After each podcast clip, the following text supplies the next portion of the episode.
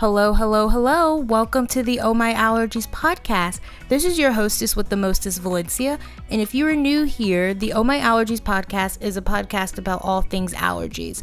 Whether you have food allergies, seasonal allergies, skin allergies, or even your pet has allergies, Oh My Allergies is a safe space for discussions for those that need a bit of advice and support from someone who understands their struggle. Let's learn how to navigate life and learn how to thrive with our allergies together.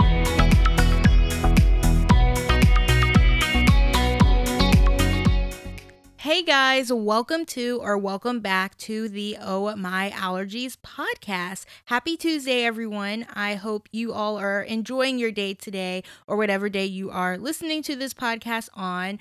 Um, if you are not subscribed to the Oh My Allergies podcast, what are you doing with your life? Make sure that you hit that subscribe button on your podcast platform of choice.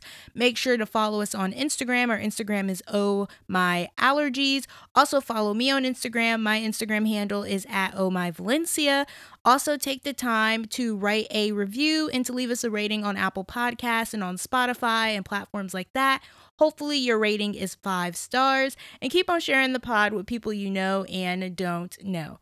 So, today's episode is an exciting one because we have a guest on the pod. So, today you guys are going to hear my chat with Dr. Inderpal Randhawa, who is the CEO of the Southern California Food Allergy Institute, also known as the SoCal Food Allergy Institute. And they are known for their allergy treatment program called the Tolerance Induction Program. If you are a person who follows the allergy community on social media, then you might be familiar with hearing SoCal Food Allergy Institute and a lot of people mentioning the Tolerance Induction Program in particular.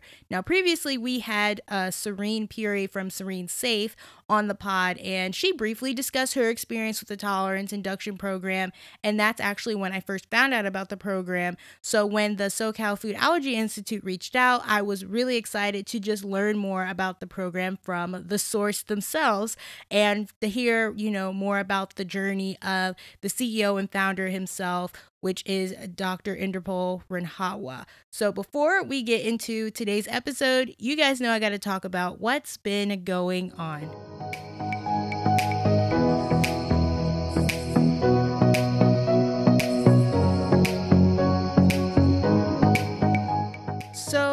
Lately I've been dealing with tension headaches for like the past few days. And before you all say, oh my gosh, like what's going on?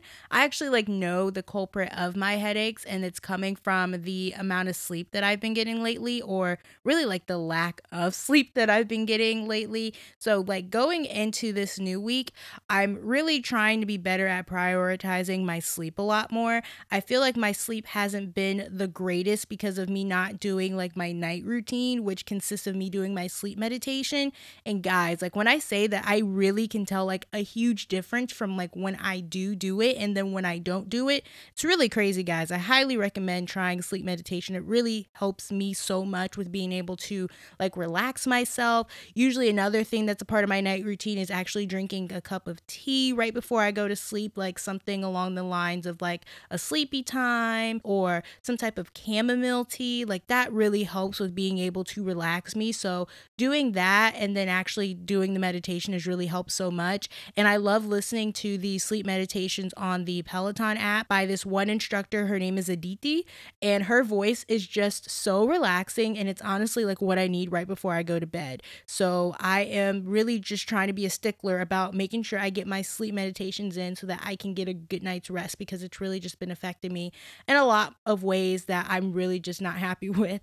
Um, another thing that's been going on with me is that I've been watching the Paralympics, and it's honestly like one of the most like inspiring things to watch lately and it's been just so amazing like seeing the athletes that are like skiing with only one arm or skiing with no arm or seeing modified events like sled hockey and I just really like how in the Paralympics you get to just learn so much about some of these athletes' stories and their backgrounds and how they kind of got to where they are today. So if you have not seen the Paralympics it recently just started, I highly recommend watching it and it's just something that really has just been putting, you know, me and my family in a good mood because we just really missed the Olympics. So we were really excited to see the Paralympics. And personally, this is my first time watching the Paralympics. So I'm really excited and I like what I've been seeing so far. I have been getting like really into it. Another thing that I've been watching is Love is Blind, like pretty much the rest of the world has been seeing. And can we just talk about that reunion that just went up like literally last Friday for season two?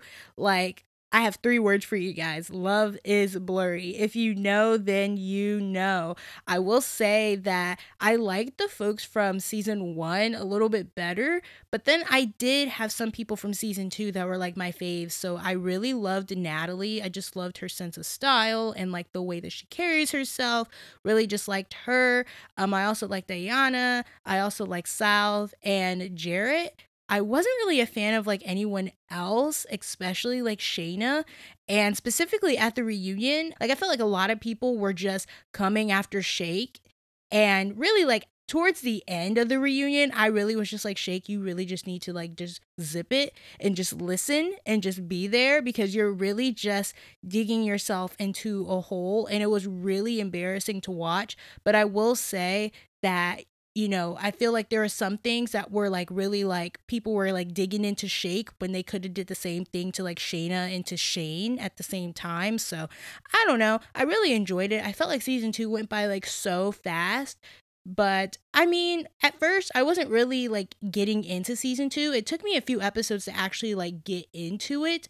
Um but nonetheless I did like it. I'm happy that I was able to see it. But also they kind of previewed at the reunion that there's going to be a new show by the same people who do Love is Blind called The Ultimatum. And guys, I actually want to see that show because it actually looks really good and it reminded me of this other show that I like watching called Temptation Island, but it's kind of different but those are the shows that I've been watching. Um, another thing that's been going on with me is that I've actually been dealing with some issues with my laptop. So I am currently in the process of trying to get it checked out and get whatever needs to be fixed fixed. So there may or may not be an episode next week. Hopefully that is not the case.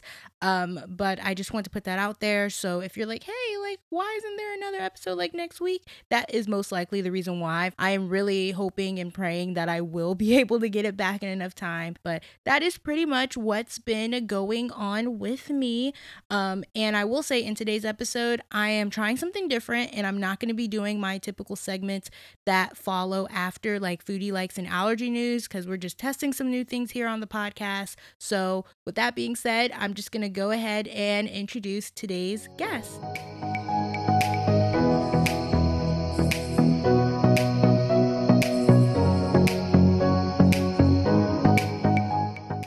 So, Dr. Inderpal Randhawa is the medical director of pediatric pulmonary clinical immunology and allergy at the Miller Children's Hospital, one of the top 50 programs nationwide, and he is also the CEO of the nonprofit Southern California Food Allergy Institute, whose tolerance induction program, also known as TIP, is providing true food freedom to those with severe allergies. He is a leading clinical academic scientist with five board certifications in transplant, immunology, allergy, pulmonology, pediatrics, and internal medicine. Early in his career, Dr. Randhawa began to question conventional protocols for the treatment of life threatening food allergies. Distressed by watching parents suffer the loss of their children to fatal allergic reactions, he went on a mission to find innovative solutions and change the status quo. His early experience in lung transplant immunology, coupled with his collaboration with national allergy and immunology specialists, led him to develop the solutions that are now offered through Southern California Food Allergy Institute. So, as a disclaimer, by listening to this podcast, you agree to not use this podcast as medical advice to treat any medical condition in either yourself or others, including but not limited to patients that you are treating. Make sure that you consult your own physician for any medical issues that you may be having. So, with that being said, let's get right into my conversation with Dr. Inderpal Randhawa.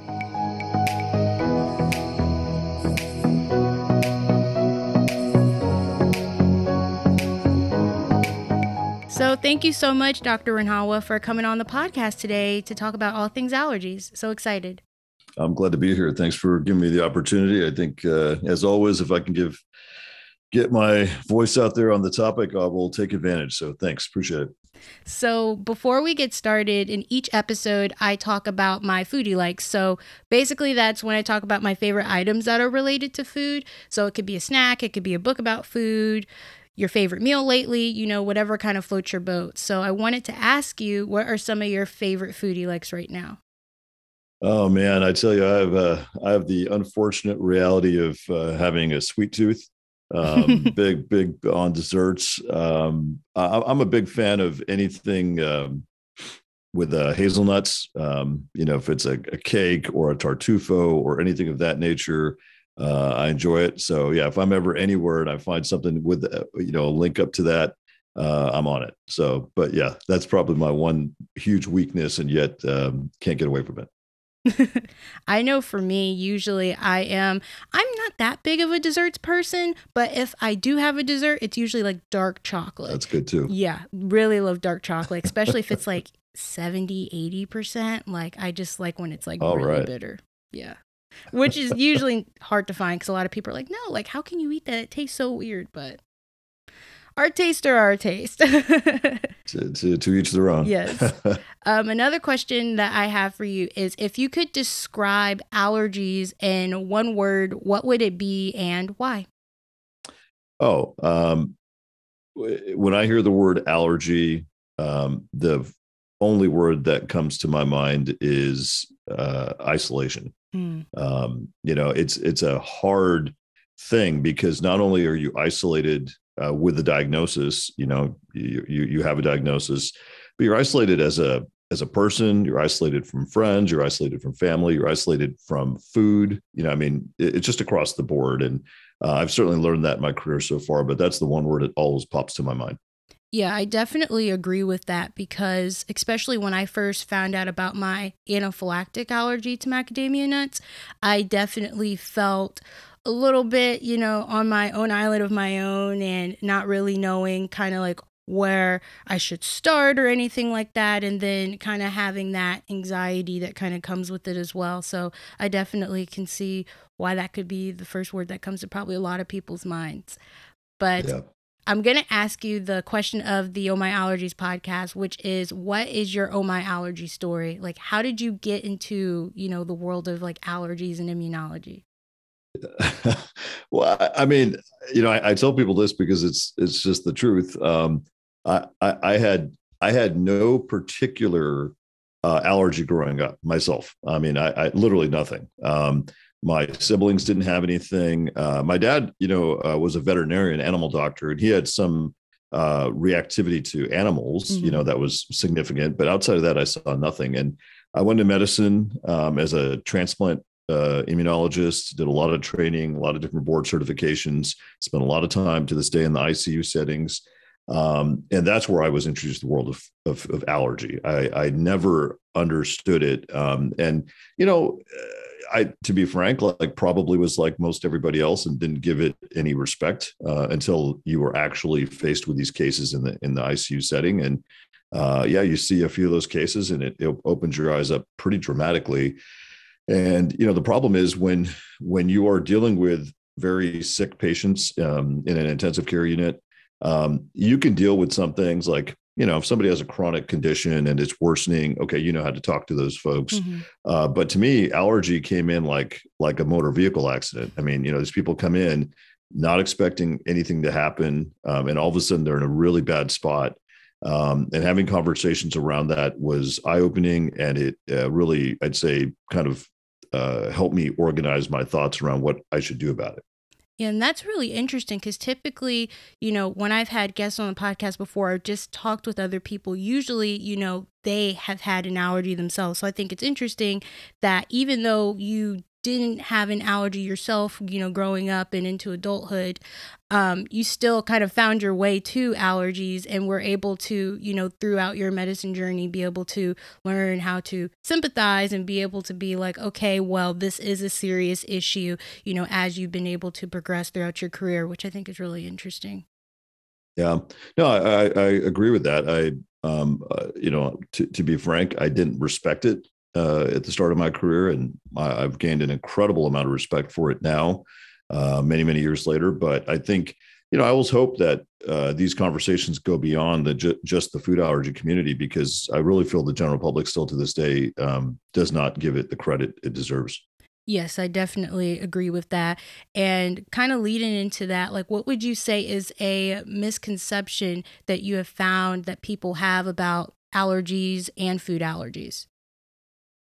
Oh, I think um, across the board, uh, the number one misconception is um, allergies are are not that severe. You know that people exaggerate them, and you know the truth is, I'm sure some people do. I mean, there's people out there who label themselves as something just to get a you know a menu item you know cooked their way or made their way which i think is really a horrible thing to do but yeah. people do it um, you know i do think even in healthcare we are teaching you know physicians and especially young physicians that you know if somebody had an allergic reaction when they were younger say it was to a drug like an antibiotic well there's a good chance they don't have that anymore. So just give it to them anyway right? Like there's almost like this uh, approach where where they feel that you know allergy is kind of this uh, not so common phenomenon. But then on the flip side, we know that it's a huge problem. We know exactly, well, not exactly, we know a range of how many people have this problem, and we know the numbers going up.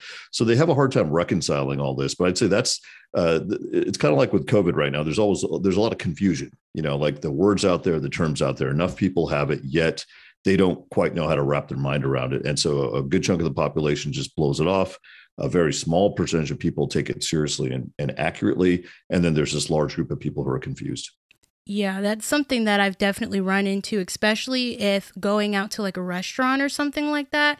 It's absolute worst. Whether it's being told, "Oh, well, you can pick it off because one of my other allergies is to dairy, like to milk and dairy," um, and they're like, "Oh, well, you can like pick the cheese off off of the salad." I'm like, "No, I I can't do that. Like that's that's not going to get rid of you know the root of the issue and the problem."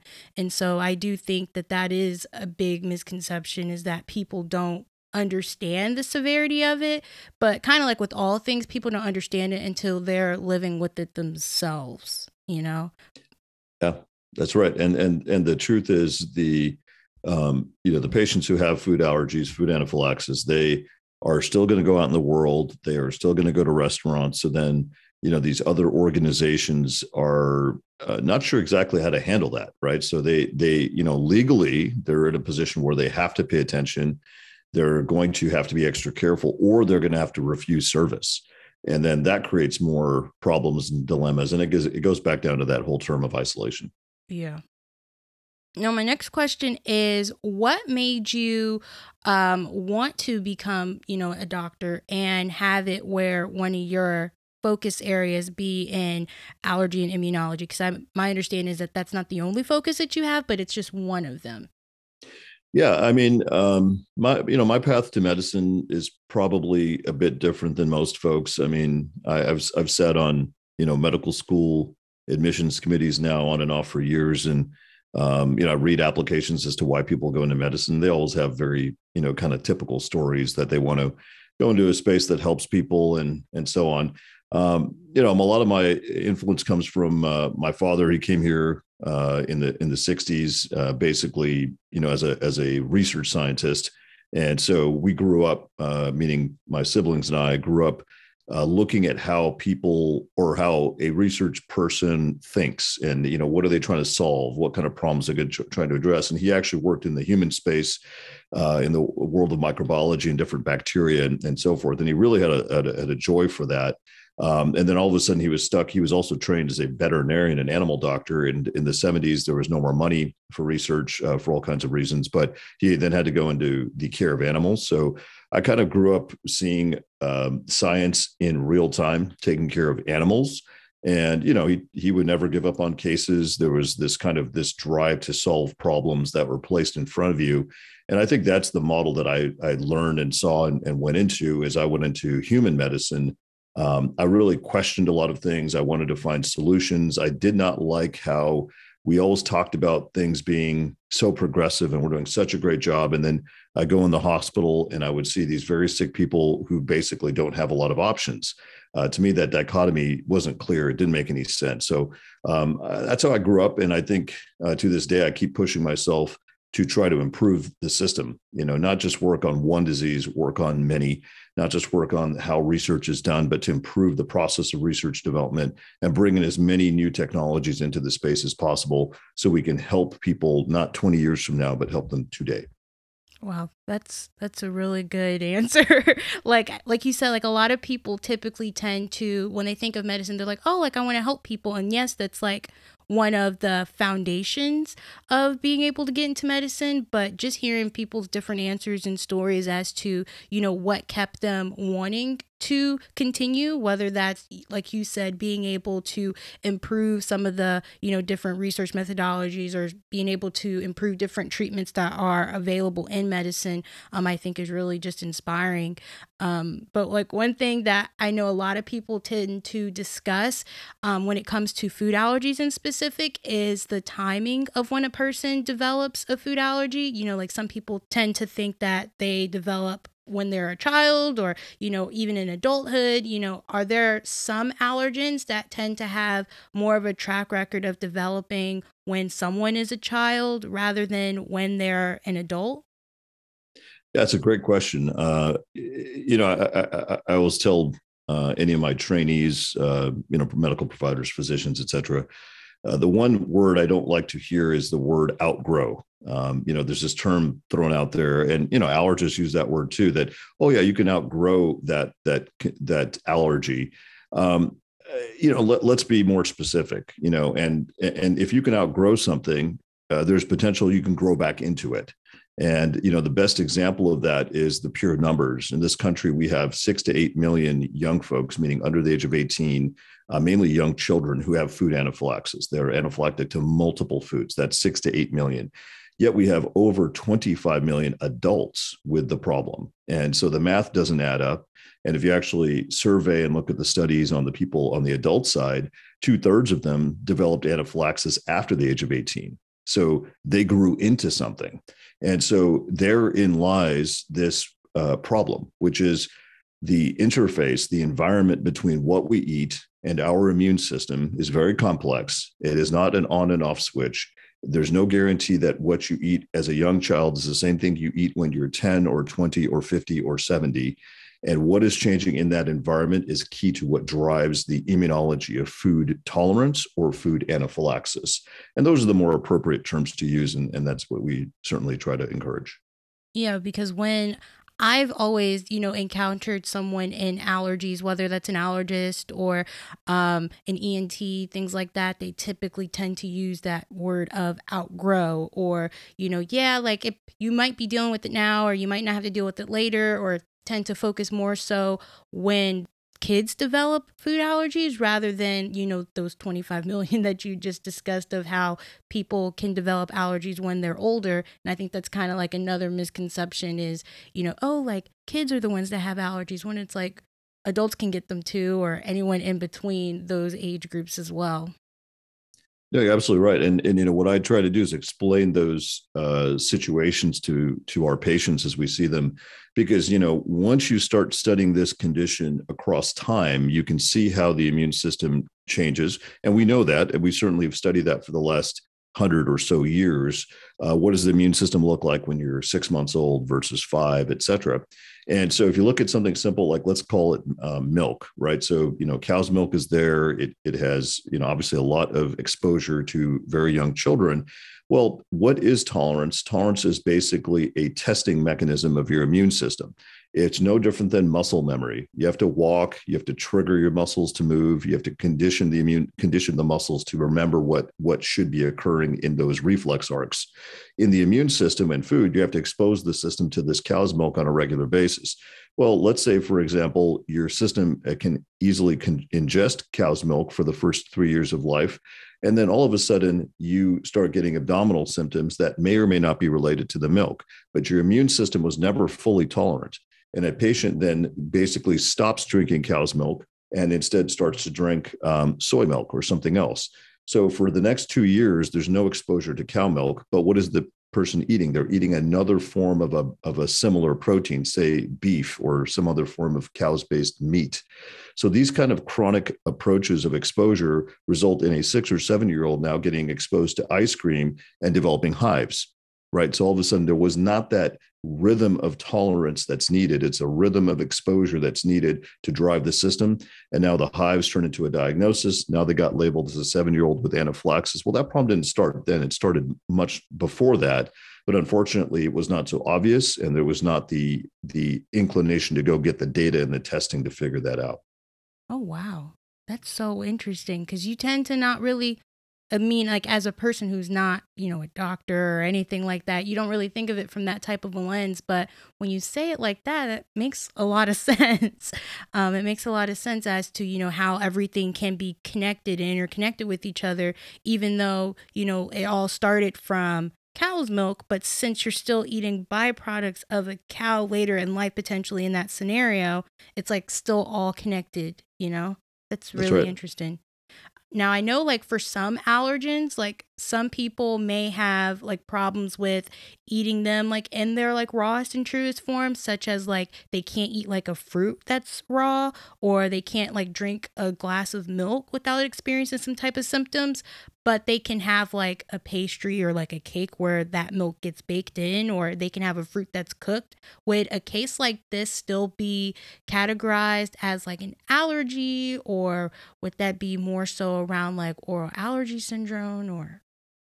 Yeah, no, I mean, uh, that's a great point. You know, if, if you if you take that example back even further, um, look at who technically is at risk of developing any kind of allergy. And remember, allergies are you know almost almost in a way an umbrella and so you know what's under the umbrella is what counts so if you're allergic to food there's a good chance you're going to be somewhat allergic to pollen there's a good chance you're going to be somewhat allergic to other things in your environment and you might have some skin conditions et cetera that are all tied together but mm-hmm. if you look at kind of global data about half the world is non-allergic um, you know the number keeps switching a little bit, but just assume one out of two people never develop allergies of any kind in their life. So, what is it about them that makes them that way? That's the big question. You know, is it genetics? Is it other things? But that crosses over across the uh, globe. I mean, it doesn't matter ethnicity, race, anything, gender. It's all about half. The people who are in the allergic predisposition, so let's call it 4 billion people, how come we don't have 4 billion people who have food allergies? Well, because they are in that rhythm of tolerance. They're exposing their system to enough proteins on a regular and irregular basis to drive that system into that balance point. So, going to your point, uh, your question about, say, you know, uh, uh, baked milk or, uh, you know, some of these fruits versus raw or not. What that tells you is that the immune system, the native immune system of that allergic population, that one half of the global population, in that person is still not fully adapted. When it sees that baked milk, it sees something, it turns on an immune response, but it's a different immune response than what is there when you drink uh, uncooked milk like or like raw milk. Mm. And so that immune response is really a chemical response. You're talking about going down. I mean, I'm not going to bore you with the you know van der Waals forces and things of that mm-hmm. nature, but the thing is, you have to go down to the level of binding and how the immune system binds to these proteins. And indeed, when you apply heat to food, pretty much any food, it changes the way the protein is folded and it changes the way it binds to things. And so that's a good thing to some degree, but it certainly doesn't preclude that person from being at risk of anaphylaxis. Interesting. Interesting. Hmm. The reason why I had asked that question because I know like people in my personal life that like when they eat like a fruit or something like that, they get like a reaction to it, but then when it's cooked, they don't. Or like yep. for example, like I have like a cousin who has an allergy to like eggs, but then like they can eat it in baked products. So I was like, that's kind of confusing. And so I was just interested in hearing like what your take is on it. But that's fairly interesting. And I'm like, hmm. Like those are just things you just never really think about, you know, kind of like getting it, down to like the root. It's funny, right? I mean, when I first uh, when I got into the allergy space, specifically food allergy, the first question I asked was, "Well, let me go understand, you know, what all the great research has been done over the last hundred years in the world of, of immunology. Great. Mm-hmm. Okay. Got that. Then you start studying the world of allergy and it got very gray. It was not very clear. There wasn't a whole lot done. Then I went and started studying food. Like I'm talking food proteins, food biology, food plant science. And that world was even more like complicated. and so, you know, we kind of have to respect that. I mean, food is not just what is in front of us that we actually you know chew and swallow there's a lot more to it it's may, way more than fat carbohydrate and po- protein it's got a lot more there and i think uh, you know accepting that complexity accepting the complexity of all those processes involved in the plant side as well as the immune side um, it, has been extremely useful for at least me in developing the the program and the work that i do now, speaking of kind of like that complexity and, you know, that whole of trying to figure out, you know, like food and, you know, and allergies and things like that, like a question that we get a lot, and I'd like to hear your opinions on this is like, what would be like your advice when it comes to like introducing foods that are known as being food allergens, like to a child? Oh, you know, without a doubt. I mean, you have to take it uh, seriously. Number one, I mean, as I mentioned, you know, one out of two people is not going to be allergic. So you got a 50% chance of getting it right off the bat. Uh, but when it's a small child, no one's going to gamble. I mean, you know, that's your ultimate responsibility. Um, so I think it's important that you look at you know the level of risk factors, and we do know that people who are at at, at greater risk, they're going to have other allergic signs early. So maybe it's eczema, maybe it's uh, asthma, wheezing, etc. If they have those risk factors, go get some data, go get some testing done, and then make a decision. But I think this idea of just blindly uh, exposing people, especially who have risk factors, um, it doesn't make a whole lot of sense. It's you know it's kind of funny. In the last thirty years, uh, the American Academy of Pediatrics has flip flopped on this question multiple times. At one point, they said, "Okay, yes, give you know expose children to you know fish and nuts and all these things early. It'll be fine." Then they had a bunch of negative consequences. Then they completely flipped the other direction. There was no peanuts until you're two, no fish until you're five years old, things of this nature. And now they flipped one more time and now they're trying to figure it out. So basically they don't, you know, they don't know. And what that tells you is there's something that needs to be done that needs to identify on a on a personal level, a single patient at a time. Uh, what what is it? What is their set of risk factors, and, and can we make a good decision based on that? Now, another question that we get a lot in reference to children again is having that discussion about using and carrying auto injectors with them for their anaphylactic allergy or allergies. So, what would your advice be for parents who are like struggling with having that discussion with their child, but don't really want to like scare them, but still want them to like understand the seriousness behind their allergy or allergies? Uh, I mean, um, again, great question. I think the you know the the, the basic uh, uh, uh, problem or the the kind of uh, analysis here is that you're asking somebody to carry this large um, injectable device that in the heat of the moment you have to be calm you know collected and you have to deploy it in your own leg and you have to do it right and it involves a needle. And it's not just a needle, it's a needle that comes out pretty fast.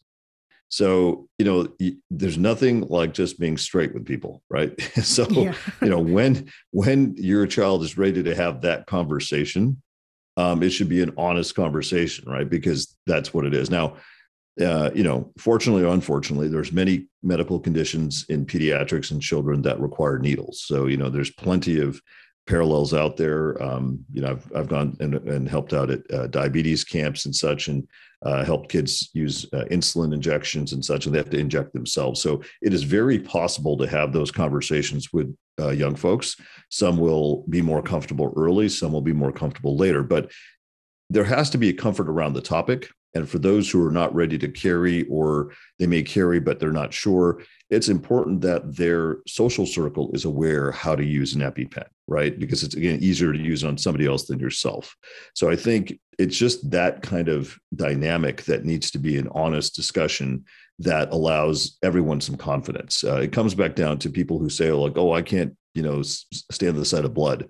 Mm-hmm. Okay, that's fine, but you know, it doesn't mean that you're not going to be the right person to you know go join the military or even become a doctor you have to just decide how your system handles those things that are in the heat of the moment so again just honest discussions around that we do that all day long Um, and you know, I think kind of keeping it in the open um, allows uh, folks to grow and, and and kind of make that decision when they're ready. And certainly, at the very least, it provides them with the right social circle of safety, so that when something needs to be hap- happening that's correct, we get that done.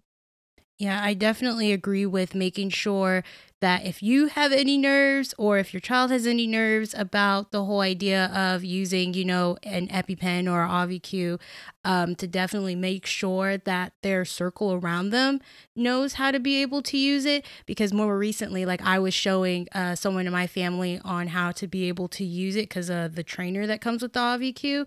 Um, right. And that's really helpful just in case you are in a situation where you can't do it yourself because of symptoms that you're dealing with. So, not only to be able to provide that comfort of if you're freaking out, then you can have somebody in your circle that could be near you to help you, but also if you can't even do it yourself. That's right. No, I, I think that's well said. Um, you know, I know adult patients, many, many, who uh, are uncomfortable with that concept. You know, like I, I'm not sure I can inject myself. So that's fine. You know, it, it, still means you should carry it with you. It still means you should let people know because even in in a, a, an emergency emergency situation, if people are around you, generally speaking, one out of you know some group of people is going to know how to use it. So again, it's just more about kind of having that honest conversation, uh, being ready. But I also tell uh, folks it, it is not as scary as it sounds technically um, you know and and you know the the the mindset has to shift a little bit where you say look this is something that um, is not going to hurt more than the split second that i'm thinking about it. And yet at the same time it can save my life. Um, right. and so often is the case that you know the the hesitation is the problem right? It's hesitancy. They know they got to use it. They're not totally sure. Better off just attempt to use it and get it done. And you'll be surprised how easy it actually works. Uh, one other trick that a lot of allergist doctors use is they take an expired epi and inject it into something just so you kind of get a, a sense of what that uh, spring like action feels like. Mm-hmm. And once you kind of get that a few times, it, it's really not so bad.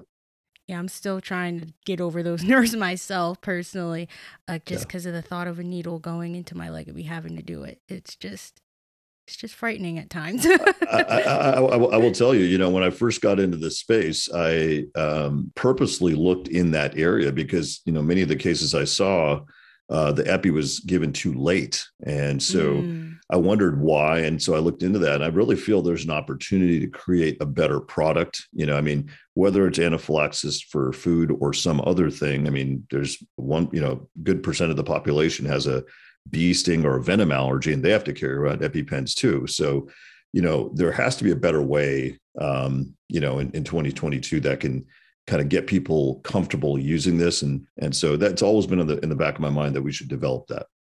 Yeah. Now, speaking of, you know, what you do um, and your organization, can you walk us through, you know, the journey of like the challenges you've had with like what you've discovered from being in medical school, your residency and practice of medicine, and how this all led to you forming the Southern California Food Allergy Institute? Well, it's uh, you know, I'll try to give the shortest version of that story uh, possible. I mean, again, I was always interested in uh, the space of immunology, obviously, as a transplant person. Uh, I had the opportunity to work uh, amongst different age groups. Uh, that's also very unusual. I have multiple board certifications, so I take care of you know just a few day old baby, and I also have patients who are 100 years old. So wow. seeing conditions across time is very interesting. And one of the things I noticed uh, uh, during uh, one of my training years was that I had a group of patients who were in their 80s and 90s, you know, very old, older patients who had anaphylaxis to things when they were in their 30s and 40s and suddenly were able to eat some of those proteins. And the cool thing is I had their data from when they were very when they were younger as well. So I could start to see some of the linkage points, something that changed over time with their immune system. So I had that kind of tucked away in my mind and then in the ICU setting, when I started seeing these bad cases, I started understanding that we had to try to understand what that immune system did over time, meaning early exposure to foods and proteins in the immune system and the environment what did that do? How how many layers of, of data am i looking at? So that's how i saw things. And as a transplant uh, physician that's something we do all the time. We don't just take an organ and put it in somebody. We have to match. We have to say hey you know how many HLA antigens do you have here? How many HLA are there? What's the best match? How do we prepare that system so when I first started looking at food allergy, my immediate goal was not to just get some amount of small amount of some protein in a system. My goal was to take that whole amount of food and allow that system to fully accept it, no different than an organ. And in order to do that, we had to look at layers and layers and layers of data. That means we had to collect that data, we had to isolate it, we just organize it in a way that made sense. And you know, long story short, we're now sitting on hundreds of trillions of data points organized across various databases. And we run a huge amount of tests on our patients to understand that immune system interface. What is it that that one individual immune system does? How does it look at food proteins? How does it look at biosimilar proteins?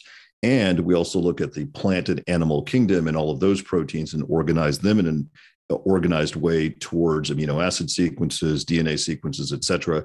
And so we're trying to take advantage of the this incredible amount of complexity and we are organizing it into data sets. That those types of data sets allow us to draw blood on somebody and say okay we can understand where you fit.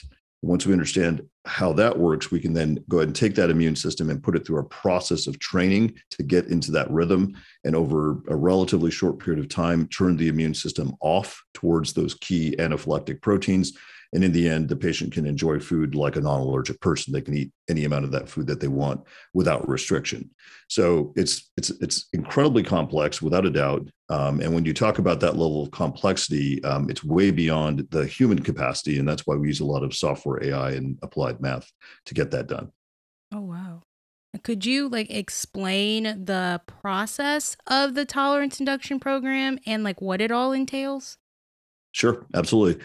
Um, we we take a, a patient with uh, any any kind of medical history of food anaphylaxis, and the first thing we do is we start collecting information. Again, everything has to be data; it has to be a number.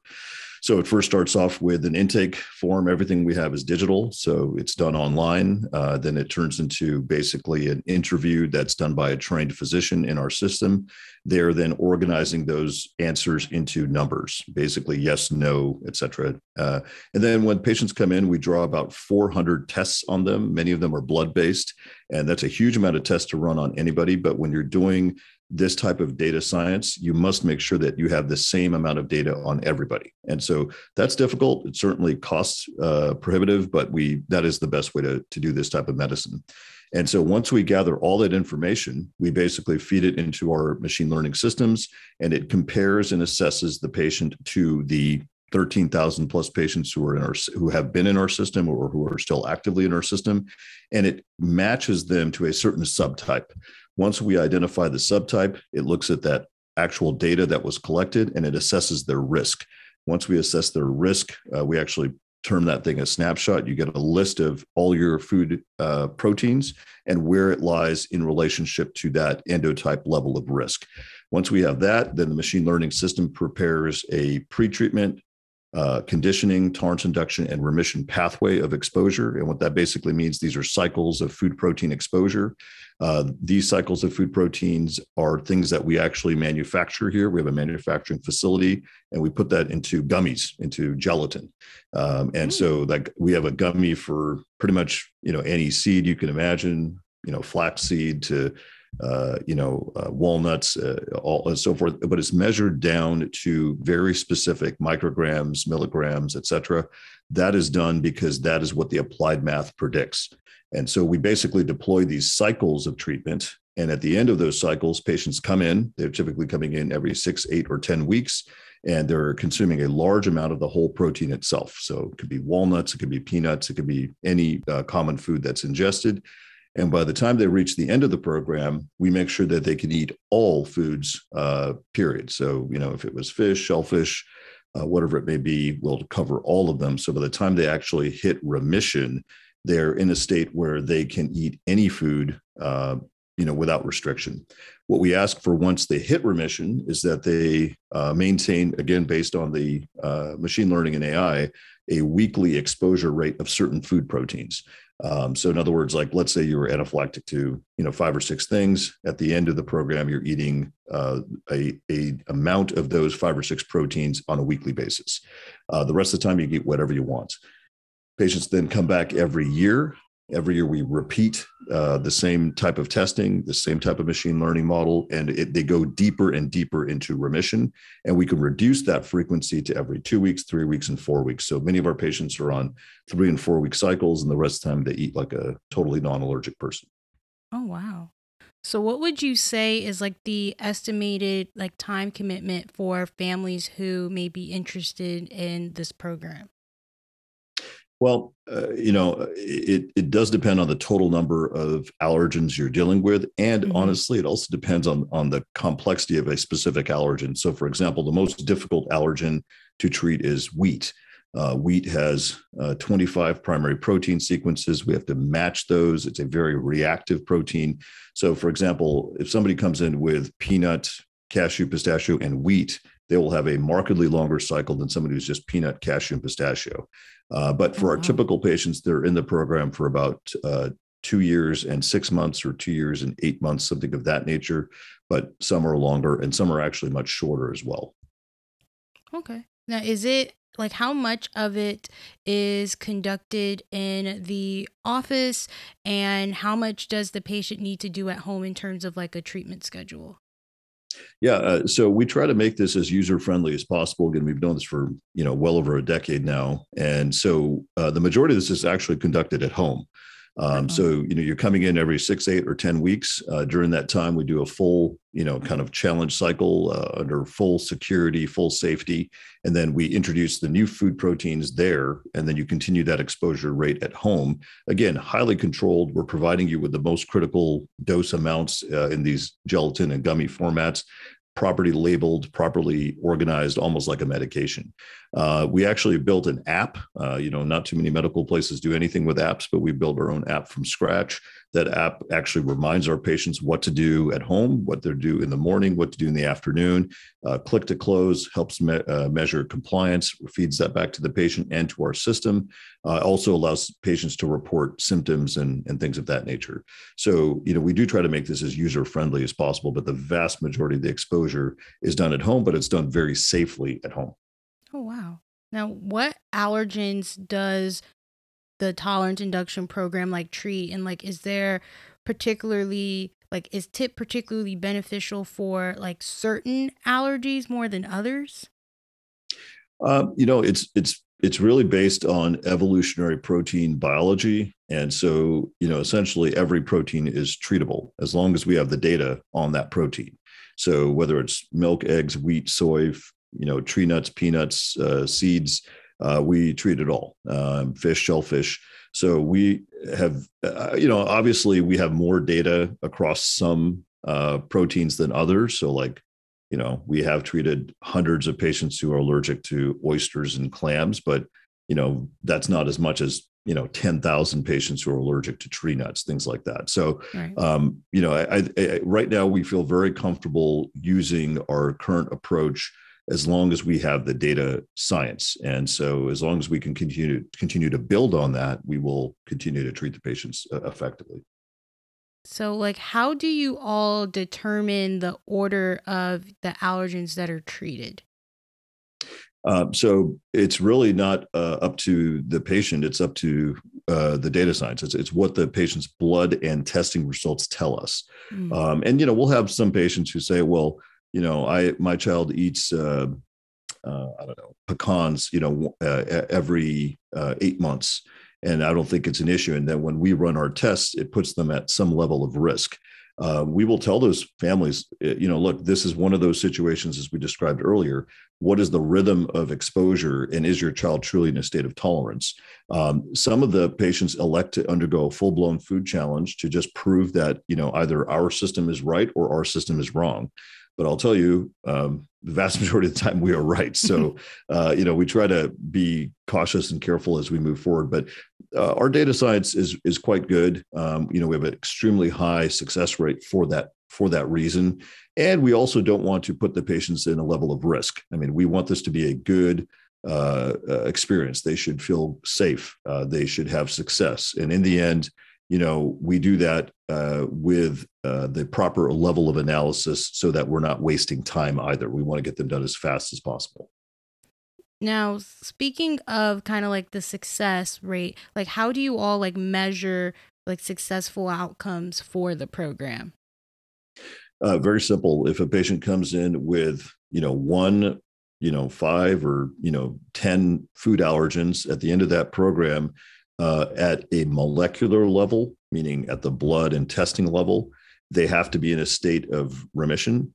And at the clinical level, meaning eating huge amounts of protein, they have to also prove that they're in remission at a clinical level. And so, for example, at peanuts, um, you know, patients are eating about 30 grams of protein, about 75 peanuts in just a few minutes. And these are people who had, you know, huge numbers on blood tests and before they could even, you know, they could barely handle peanut dust. Uh, just think about how much protein we're exposing them to in a very short period of time. So that is the fundamental goal, and our, our success rate is defined as that that type of percentage of success. They have to be able to hit both marks, clinical and molecular. So I know when it comes to like food allergy treatments, like one that's popularly talked about is, you know, OIT. And um, I'd like to hear like what would you say is the difference between, you know, OIT and, you know, tolerance induction? Well, you know, OIT has been around for a very long time. Uh, you know, really for the better part of 60 years, people have tried some version of OIT. OIT is essentially blindly expo- exposing a patient to small amounts of food, um, hoping that they can get, you know, they can handle a certain amount of exposure, and then they have to keep eating that amount of exposure for the rest of their life, uh, never really being able to eat that food right? So that's I mean, that's a pretty fair assessment of what OIT does. Uh, does it provide a low level of protection? I mean, there's some argument that it provides a level of protection, but the other problem is it does cause a lot of reactions, and in, and even the the failure rate is quite high as well across different foods and across the world. Uh, where different uh, folks have tried to deploy it. So I've actually never um, uh, built uh, this program around OIT's concepts. I mean, it, it, it, didn't make sense to me. I mean, to me, uh, we had to measure things first. We had to really understand what we were trying to accomplish and set a very clear goal of remission. And so, you know, what we are trying to do is dramatically different. We are treating the patients, uh, you know, across all biosimilar proteins. We're studying their immune system highly effectively. It's all done with extreme amount of data science and applied math and that gives us great safety rates and numbers. And, and end goal is the same. Like we have to get every patient to a point where they can eat like a non-allergic person. So, my next question would be so you kind of answered it, but would you say that like tolerance induction kind of falls underneath its own umbrella rather than like being underneath like this whole like idea of like immunotherapy? Yeah, uh, I, I, think that's a, a really well said. Um, you know, immunotherapy like let's let's talk about like other forms of immunotherapy for a second. Um, immunotherapy has been around for really thousands of years i mean they've known for a long time if you just expose yourself to a certain amount of uh, you know for example venom you know, from a snake or venom from a bee, that people could tolerate more and more of those stings. So that was not anything new. And for the last 150, 200 years, people have been injecting different types of pollen, you know, in their skin and got some benefit but that again was done relatively blindly you just got exposed and you know weren't sure what the endpoint outcome was um, even in the world of cancer immunotherapy which tries to be much more focused uh, they have real difficulty trying to understand what their endpoint looks like because they don't have the data. And I think what we've done really well here is we started collecting data a long time ago, over a decade and a half ago, across all kinds of systems of the human body and across all kinds of systems of animal and plant proteins. And as we get every single new patient into the system, we continue to Im- deploy that approach and collect more information, all with patient consent and we're able to kind of grow this in a almost an exponential way. So you know that's a clear difference between what other typical immunotherapies are trying to accomplish. Our end goal is very different. We're actually trying to hit remission and we're doing it by conducting active research and developments uh, on a day by day basis so another question that i have is like one term that you say that once you know, patients are considered their program is completed is like that remission. So when they are in that remission phase of their program, like would they still have to, you know, use like auto injectors or is the idea of being able to not have to, you know, rely on that type of uh, device? Well, you know, I just want to reiterate that, you know, this program to date um, is a decade and a half or so, you know, in the making, uh, which means that in a decade and a half, uh, this approach, this set of ideas, which has turned into actual, you know, mathematical models, uh, forecasting, machine learning, AI systems, patients being treated uh, to the largest number of patients in in any sort of system in the world of food allergy in the world has happened relatively quickly. Uh, you know, we got a lot done in a very short period of time. We continue to grow. Um, why I say that is because my initial goal, what was my initial goal of doing all this work? Uh, my initial goal was very simple. I did not want to see what I saw in ICU settings, uh, you know, a long time ago. Uh, mm-hmm. I was, I was, it, it, it, it bothered me a lot. And I said, I just don't want to see any sort of serious negative events.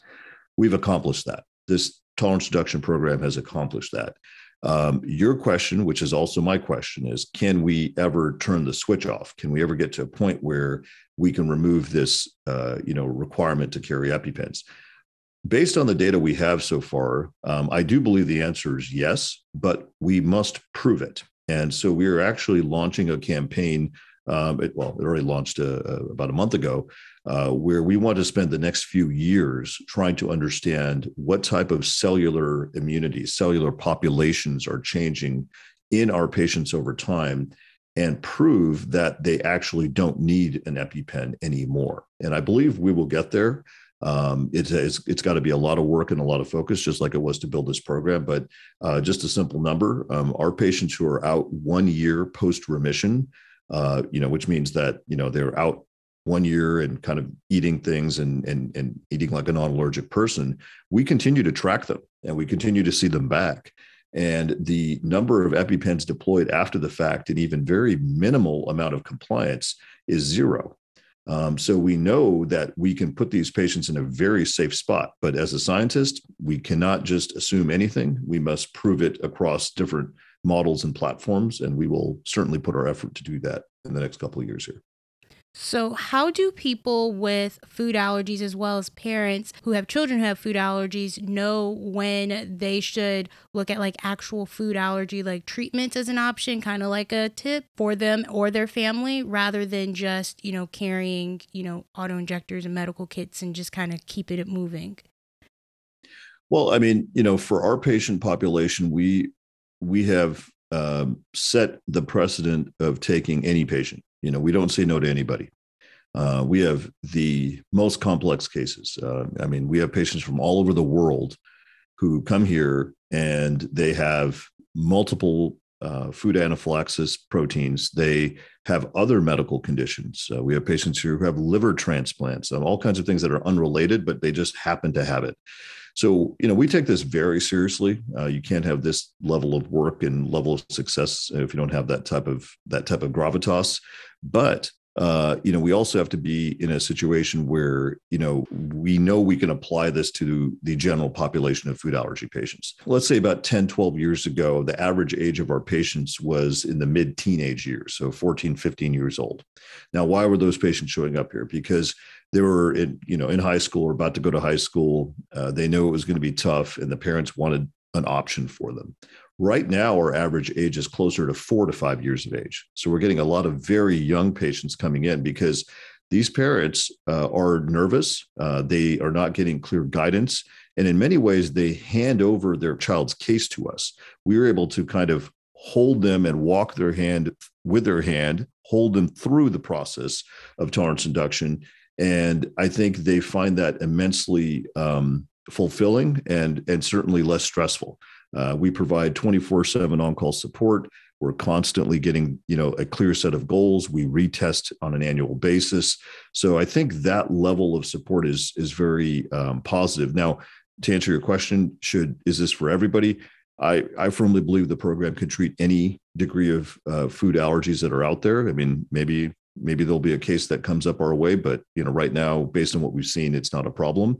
Uh, but if a child, say, is two years old and has uh, an egg allergy and you know egg anaphylaxis, and it seems like it is getting better over time, you know, maybe that's probably not a good candidate for our program per se, because maybe over time they can consume enough biosimilars where their egg allergy is now in a state of tolerance. But for those who have significant uh, food anaphylaxis, you know, multiple proteins, et cetera, um, you know, we are certainly there for them. And if they elect to uh, live a life where they're carrying around an auto injector and they live with that uh, degree of risk, um, that's their prerogative to do so. So, um, like, a few months back, I actually had a patient of your program um, on my podcast, and she briefly, you know, discussed her experience with tips, and she's still in the program. And mm-hmm. she mentioned that she, you know, goes back and forth between, you know, California and Arizona in order to take part in the program. So my question is: Is this program available for people who may not, you know, live nearby California, or is it currently just in California right now? Yeah, right now we're based um, in, we have a huge uh, hub basically in South LA County and city of Long Beach. Um, and we have, you know, hundreds of employees and huge amount of square footage across different functions of space. We are about to expand into San Diego County. We'll have our first site up there March 1st, and we will continue to grow from there in the next number of months. Uh, but right now, about 45% of our patients come from outside of California. So they are coming here from all over the U.S. We have a huge population of folks from the Northeast, New York, et cetera, Florida, Texas, uh, Chicago, et cetera. And then again, we have uh, you know hundreds and hundreds of international patients, oh, and wow. this is done without any advertising. So uh, we are certainly able to use our data system uh, to forecast how to expose these patients safely, uh, no matter where they live, uh, locally or abroad. So, how do you see you know, the Southern California Food Allergy Institute and TIPS a new role in, you know, allergy treatments uh, growing and expanding and kind of like what's next for you all? Well, I appreciate that. I mean, you know, we have to do our job right every single time. Uh, you know, I mean, there's that level of safety, that level of uh, attention that has to be uh, present for every single patient. And that's what is great about uh, software systems and machine learning and AI is that you know humans can make mistakes, but these systems uh, simply cannot make mistakes if they're built correctly. And so, as long as we can continue to deploy this type of treatment you know safely and in the same model that we have continuing to build on technology uh, we will continue to expand. And you know we have every intention of getting across the us I, I, you know i really feel bad for folks who are traveling at a distance. You know we have young folks college students people started their first jobs and you know they have to break away. Now you know when i talk to them they are extremely thankful and they appreciate what's going on but i, I realize the the need that is there. And you know I, I do believe that you know we are uh, we are it when it comes to the form of therapy because any other form of therapy that's out there which is highly limited as is um, is really this kind of one size fits all approach and and we know that after six decades of of that approach being tried uh, that it doesn't seem to work. Uh, it certainly doesn't work for the vast majority of patients. What patients with food anaphylaxis want is safety, a high degree of efficacy, and ability to lead a normal life. And that's something that we have done now time and time again with a over 99% success rate. One last point I'd make is, uh, you know, as a as a hard academic as I am, uh, we also have to do things uh, under proper regulation and surveillance, and we've certainly done that all these years. And we are now about to uh, head into the FDA world, uh, where the FDA can actually look at our machine learning process and get their uh, you know thumbs up, their stamp of approval as well, which continues to give us the confidence to grow this across the country.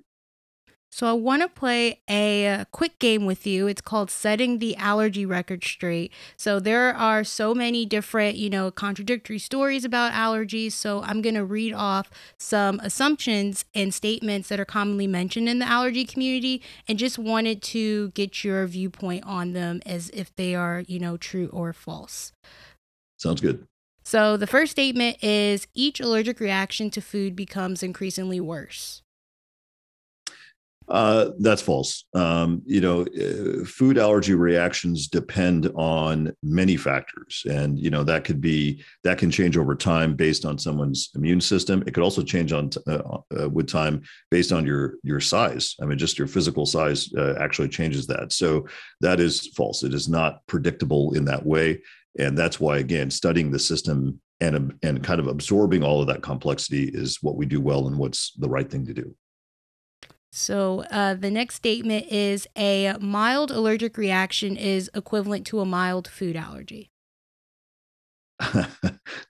Absolutely false. No, that's I mean, you know, honestly, that's very scary to me. Um, I, I I won't tell too many stories, but um, you know, we have many patients here. A good percentage, uh, very close to one fourth of our patients, have attempted treatment elsewhere. And you know, you're talking about some of the most you know recognized university systems out there and they will say based on your last statement oh well that sounds like a mild reaction. Let's just go and do a full challenge and the results are are uh, you know not not good. So absolutely you cannot base the clinical reaction on a determination of what your degree of food anaphylaxis is. So the next statement is food allergies always begin in childhood we talked about that a lot. Right. right. that's a that's a negative. Uh, yeah, no, absolutely. Two thirds of food anaphylaxis will develop after the age of eighteen. And then the last statement is something that we also talked about too: is you can outgrow a food allergy. I, I mean, I don't like that term. Uh, you know, can you develop a level of tolerance to food allergy or food allergy, you know, that you had as, as a younger person? That's possible. Certainly, without a doubt, that's possible. And we do see that with certain foods. But unfortunately, uh, we're seeing more and more of this, that uh, people who are developing food anaphylaxis in the last 10 to 20 years, they seem to have a more fixed response where they actually continue to maintain that food, food allergy or food anaphylaxis into young adulthood and adulthood. So, my last question for you is where can people find more about the work that you do, Dr. Randhawa, and more about the Southern California Food Allergy Institute? Well, I mean, we got a great website, uh, socalfoodallergy.org. Um, our uh, data AI system is uh, tpirc, tpirc.org. Uh, definitely encourage people to check it out. We're present across uh, most social media platforms as well. Uh, and on YouTube, uh, we have a great channel. It explains a lot of this uh, as well nicely digitally. Um, and I encourage people to, you know, stay on top of our uh, events. Uh, we're, you know, as COVID kind of wraps up here, we will be having more events like we used to have, and uh, just coming in and talking to the scientists, the the doctors, and then of course other patients is great, and it really develops a lot of, uh, uh, I'd say, it's it's eye opening. It develops some enlightenment for uh, the folks who are interested. It was a pleasure having you on the podcast, Dr. Randhawa. I learned so much about, you know, more about allergies and immunology and specifically in relation to food allergies. And I definitely believe that a lot of people will get some benefit from this episode. So thank you for taking the time out of your day today. Well, thank you, Valencia. Appreciate it. Keep up the great work. It's a great you're an advocate for for our space as well, and, and I appreciate you. Thank you. Thank you so much, Dr. Randhawa.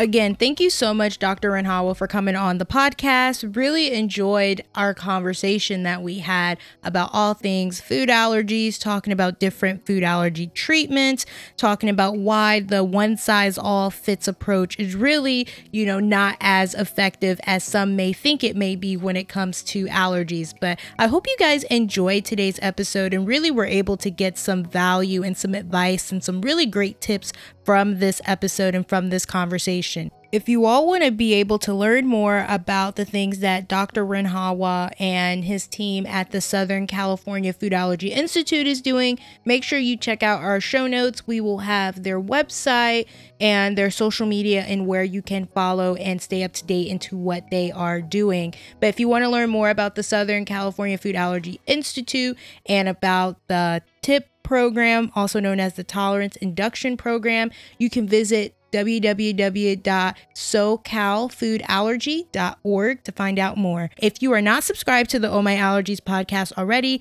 make sure you hit that subscribe button on your podcast platform of choice. We're available on Apple Podcasts, Google Podcasts, Spotify, Stitcher, pretty much where all podcasts can be played at. Also, make sure that you take the time to follow us on Instagram. Our Instagram is at Oh My Allergies. Follow me while you're at it. My Instagram is at Oh My Valencia. Make sure you take the time to write a review and leave us a rating. Hopefully, that rating is five stars. Keep on sharing the podcast with people you know and don't know. And I will talk to you guys in the next episode. Bye, guys.